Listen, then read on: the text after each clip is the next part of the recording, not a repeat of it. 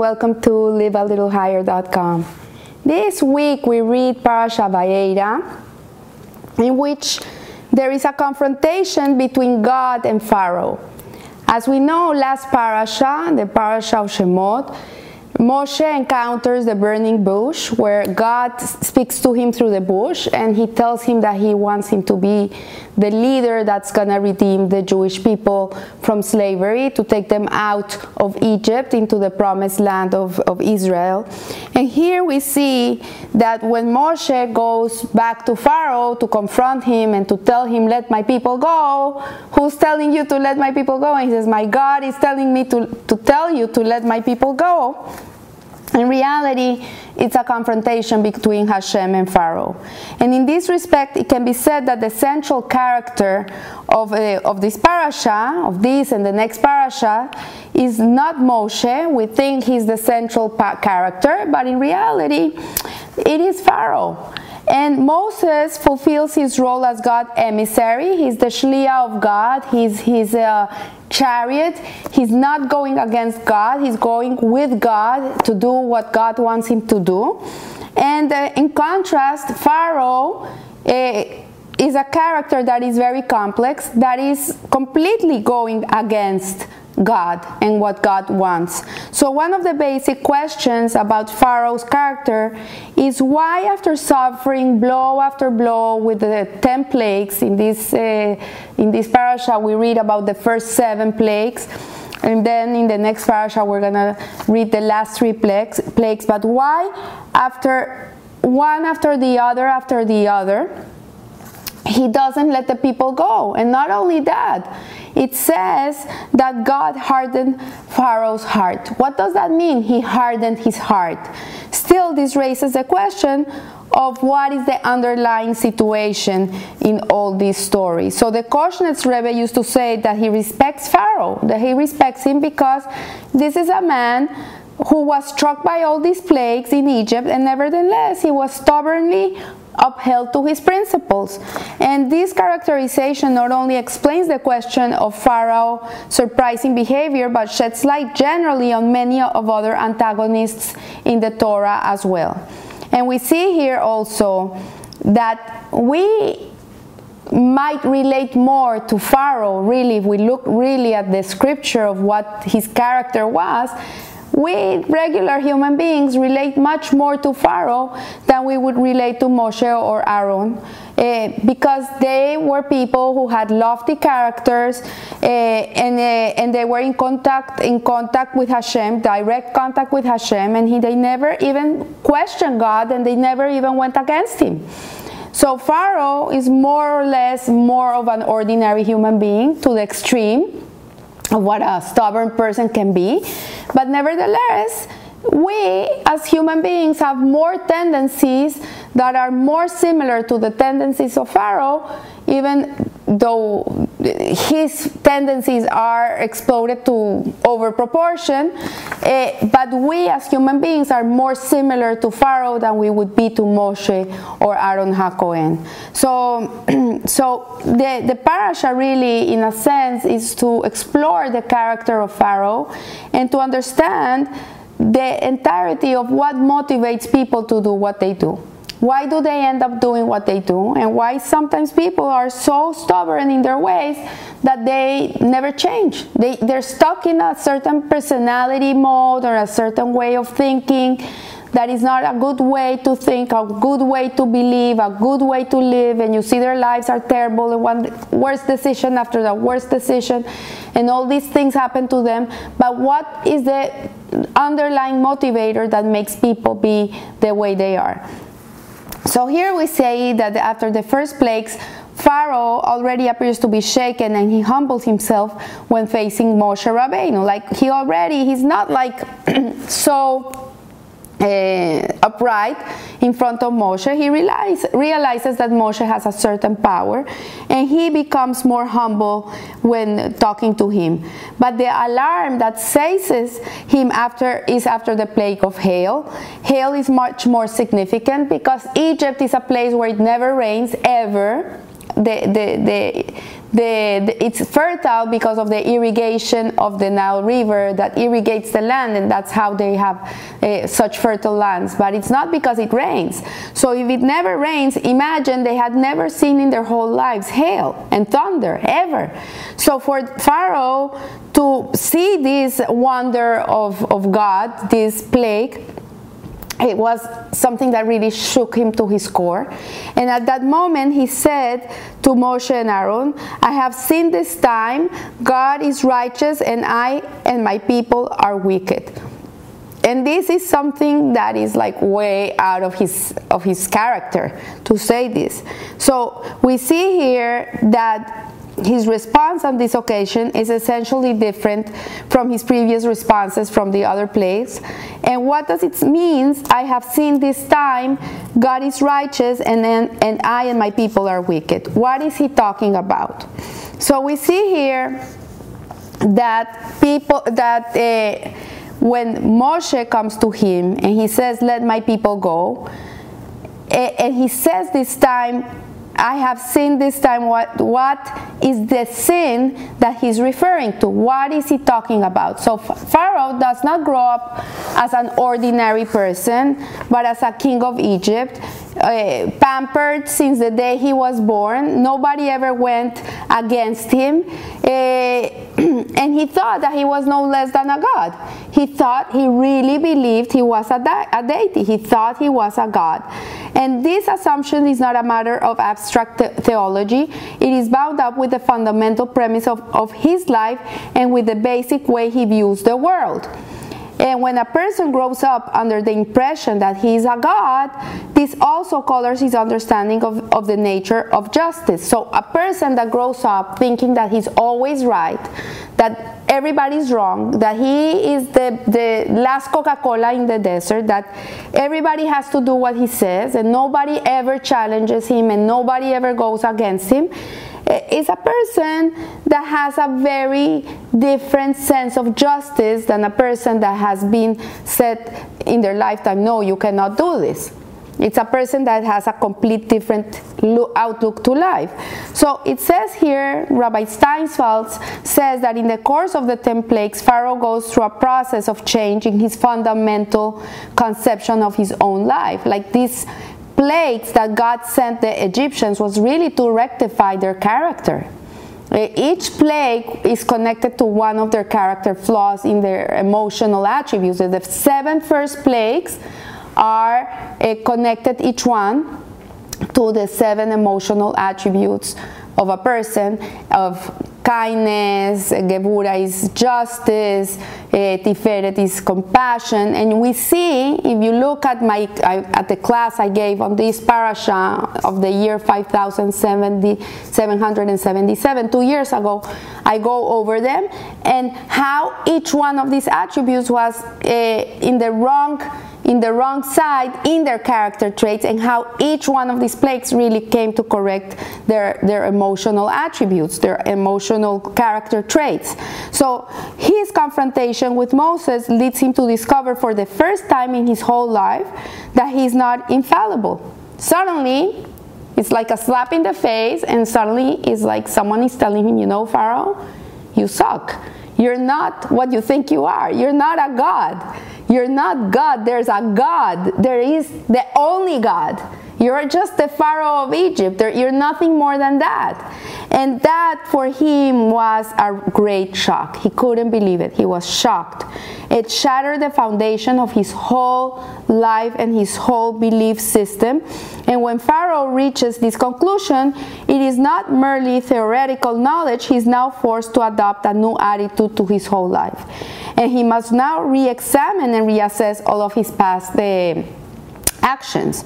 So we see here that everything that he wanted was automatically defined as just and good with no qualms whatsoever. Only when Pharaoh's basic premise that I am always right is shattered does he gain the ability to evaluate and assess things as they are. And this is why he was able on the seventh plague to say, I have seen this time. This time why didn't he say the last six plagues? He never said, I have sinned this time. At this moment, when Hashem has hardened his heart on the fifth plague, he made his heart hard. He made him like so hard for him to do teshuvah because he was so, he hardened him but on the seventh plague, it was such a shocker that he was able to be uh, more humble and say, I have sinned this time. Uh, and not only that, say, I and my people are wicked. And why does it say I and my people? Because now Pharaoh's thoughts go back many years. He's not only thinking about the current situation, he's thinking about the 210 years that have been going for the last uh, two, two centuries of the Jewish people being enslaved in Egypt and how that has affected everything in his life, how it has affected him as a, as a human being. So he sees how uh, he made them collect the straw to build the, the, the, the, bricks. Also, when he sent to drown the firstborns, and when he enslaved the Jewish people, and how he mistreated them. So he now, he's not only looking at the problem that is in front of him, he's looking at all these years of all these hardships that he has created to these people. So the basic feeling of I am always right, which kept Pharaoh from any kind of soul searching, uh, suddenly uh, disappears. And now he realizes, oh, you know what? I was not always right. I wasn't always uh, doing the right thing. I, I realized I, I, I, did something that was not right.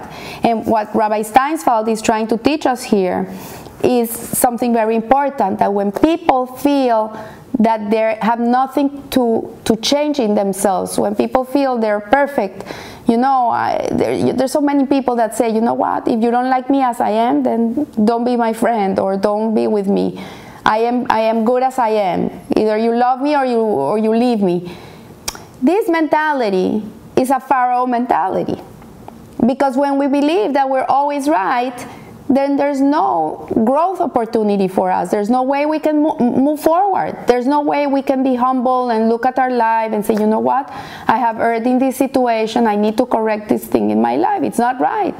It's not right that I that I snap at people. It's not right that I get angry very easily. It's not uh, right that I'm always offended. All these things are are things that people have to look inside of themselves to be able to say, you know what, I see I have this problem. I, I really need to work on it. So Pharaoh's remorse, both in the scope and its attempt to get at the root of the sin, should really teach us a lesson. Remorse is never a simple matter. Uh, even when a person, a person expresses regret and wants to repent, there are liable to be basic problems with the remorse and with the implementation of the desired repentance. And on a basic problem with remorse is a question of its sincerity because sometimes people are remorseful about something, but are they really sincere about it? Does it, does it really bother them? And there is a well known saying that says that the wicked are full of regrets. You see a person that's always uh, hurting someone else, we see it very much when you see a person that is abusing someone uh, verbally, that it's a, a bully or someone like that. They're always, I'm sorry, I'm sorry, but do they really mean it? Because next thing you know, they're again the, doing the same thing. They never change. So he says here that Mark Twain has a very humorous quote uh, that says, "To see smoking is the is the easiest thing I ever did. I ought to know because I've done it a thousand times." Similarly, the wicked are full of regrets. They, they try, they have remorse, they did something they, they, they know it's not right, they feel bad about it, they try to change it, and a week later they're back to their same old ways, nothing has changed. When nothing changes, nothing changes. And uh, it turns out that his life is full of regrets. It's a person that's always regretful. And the Talmud states that if a person commits a sin and repeats it, it becomes to him as though it, it were permissible. The more you do something that is not right, the more you're gonna uh, you're gonna make believe it's right. Because you have to find an excuse for it. You have to say, oh, you know what? Is that that person is always uh, bugging me, so that's why I snap at him. And because it's that person, he always presses the wrong button on me. Because he presses the wrong button on me, this is why I react this way. Yeah, we can always justify everything you know but the, what it says here is regarding repentance as well there can be an equally dangerous predicament where someone is caught in a cycle of remorse and teshuvah, followed by return to the sin followed by remorse once again. And when a person does teshuva the first time, it makes an impression. Like when a person has remorse the first time, you know, the guy is always screaming at the wife, and he one day he says, "You know what, honey? I know I'm wrong. I'm not ever gonna do it again. I know it's not right." And for three days he contains, he contains, and the fourth day he blows up again, but this time 20 times worse than ever ever he has done it then you know uh, his teshuva becomes a meaningless procedure because it's gonna be one, two, three, four. His whole life is gonna be like that. And another problem with remorse is that sometimes a person is truly penitent and does teshuva from the bottom of his heart, but the teshuva is misplaced and he focuses on the wrong part of the transgression. So this is what happens. And, and, and, he explains it with a Hasidic story about a woman who came to the Rebbe to seek repentance because she, wa- she had eaten on the fast of the 10th of Tevet, Asarat Betevet, forgetting that it was a fast day. And she came to him and she was really remorseful. And he says, I feel so bad. I forgot. I forgot it was a fast day. And, uh, and, and, and, I, and I ate. I forgot.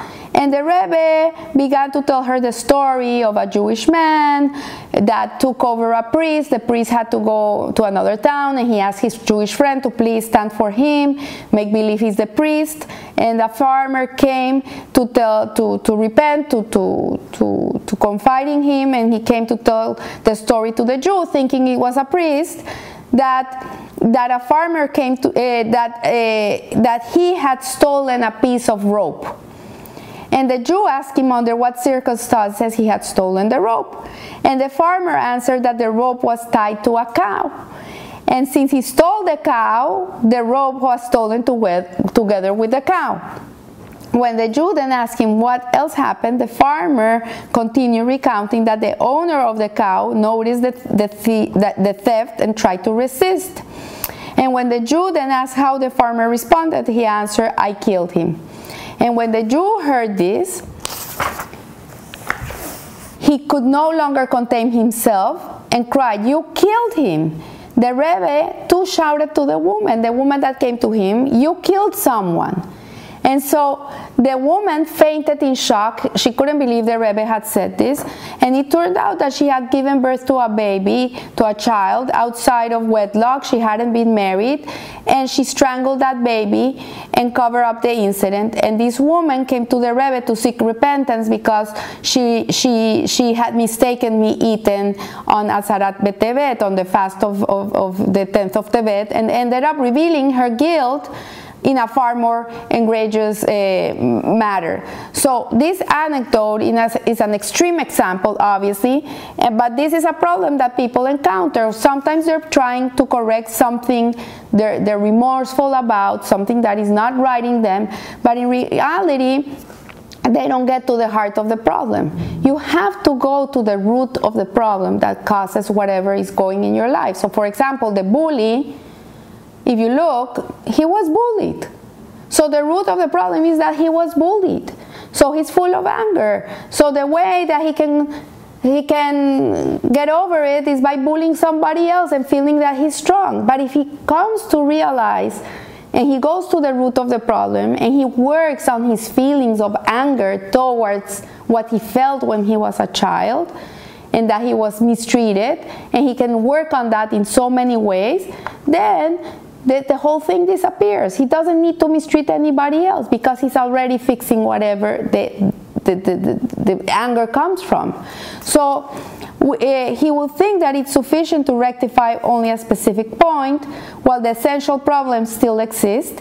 In such a case, the benefit of repentance would be merely temporarily and local. It's like putting a band aid on, and it's never gonna be corrector corrected. So he, gives an explanation rabbi steinsaltz it's like when a person god forbid has cancer and they have to go through surgery and the doctor removes the growth of that cancer and he removes it successfully perfect. But if there was a metastasis if there was a, a, spark of that cell that went somewhere else, then in reality the, the, the, treatment was not successful, the operation was not successful.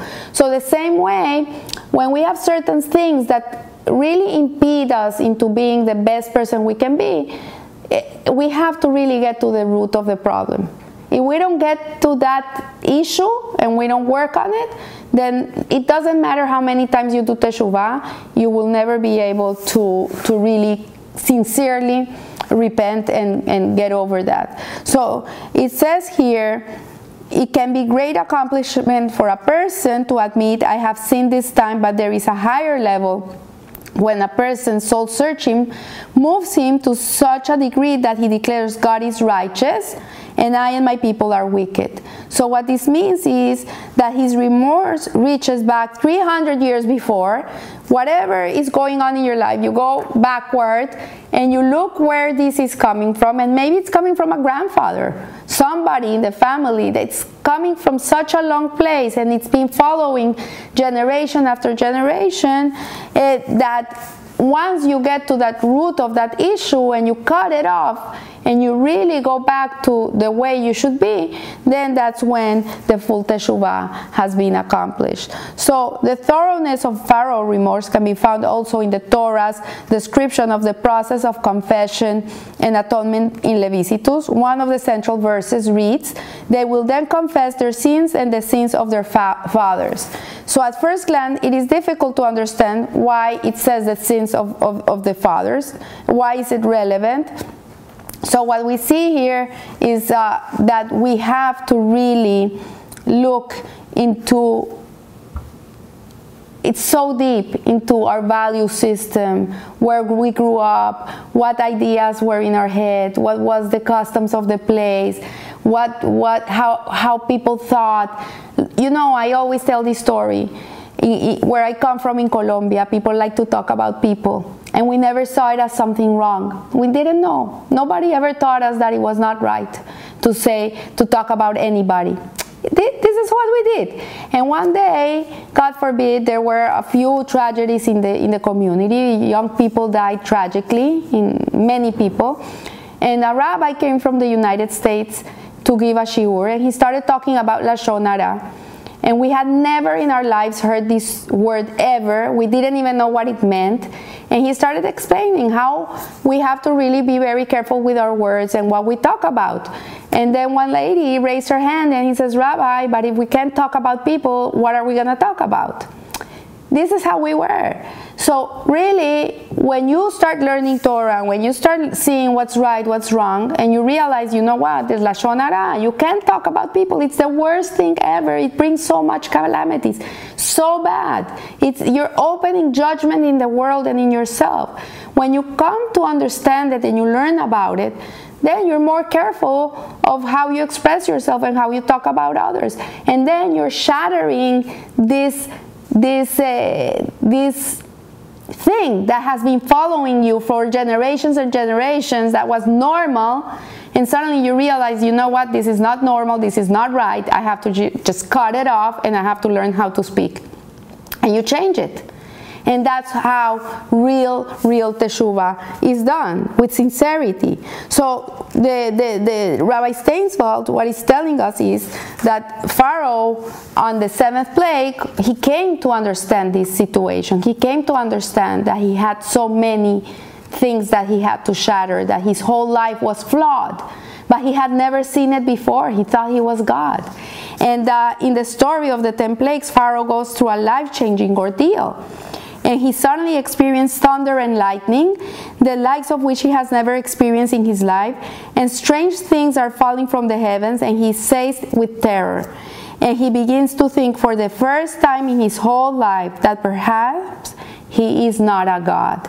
So, this is the teaching, one of the teachings of this parasha. I leave you here.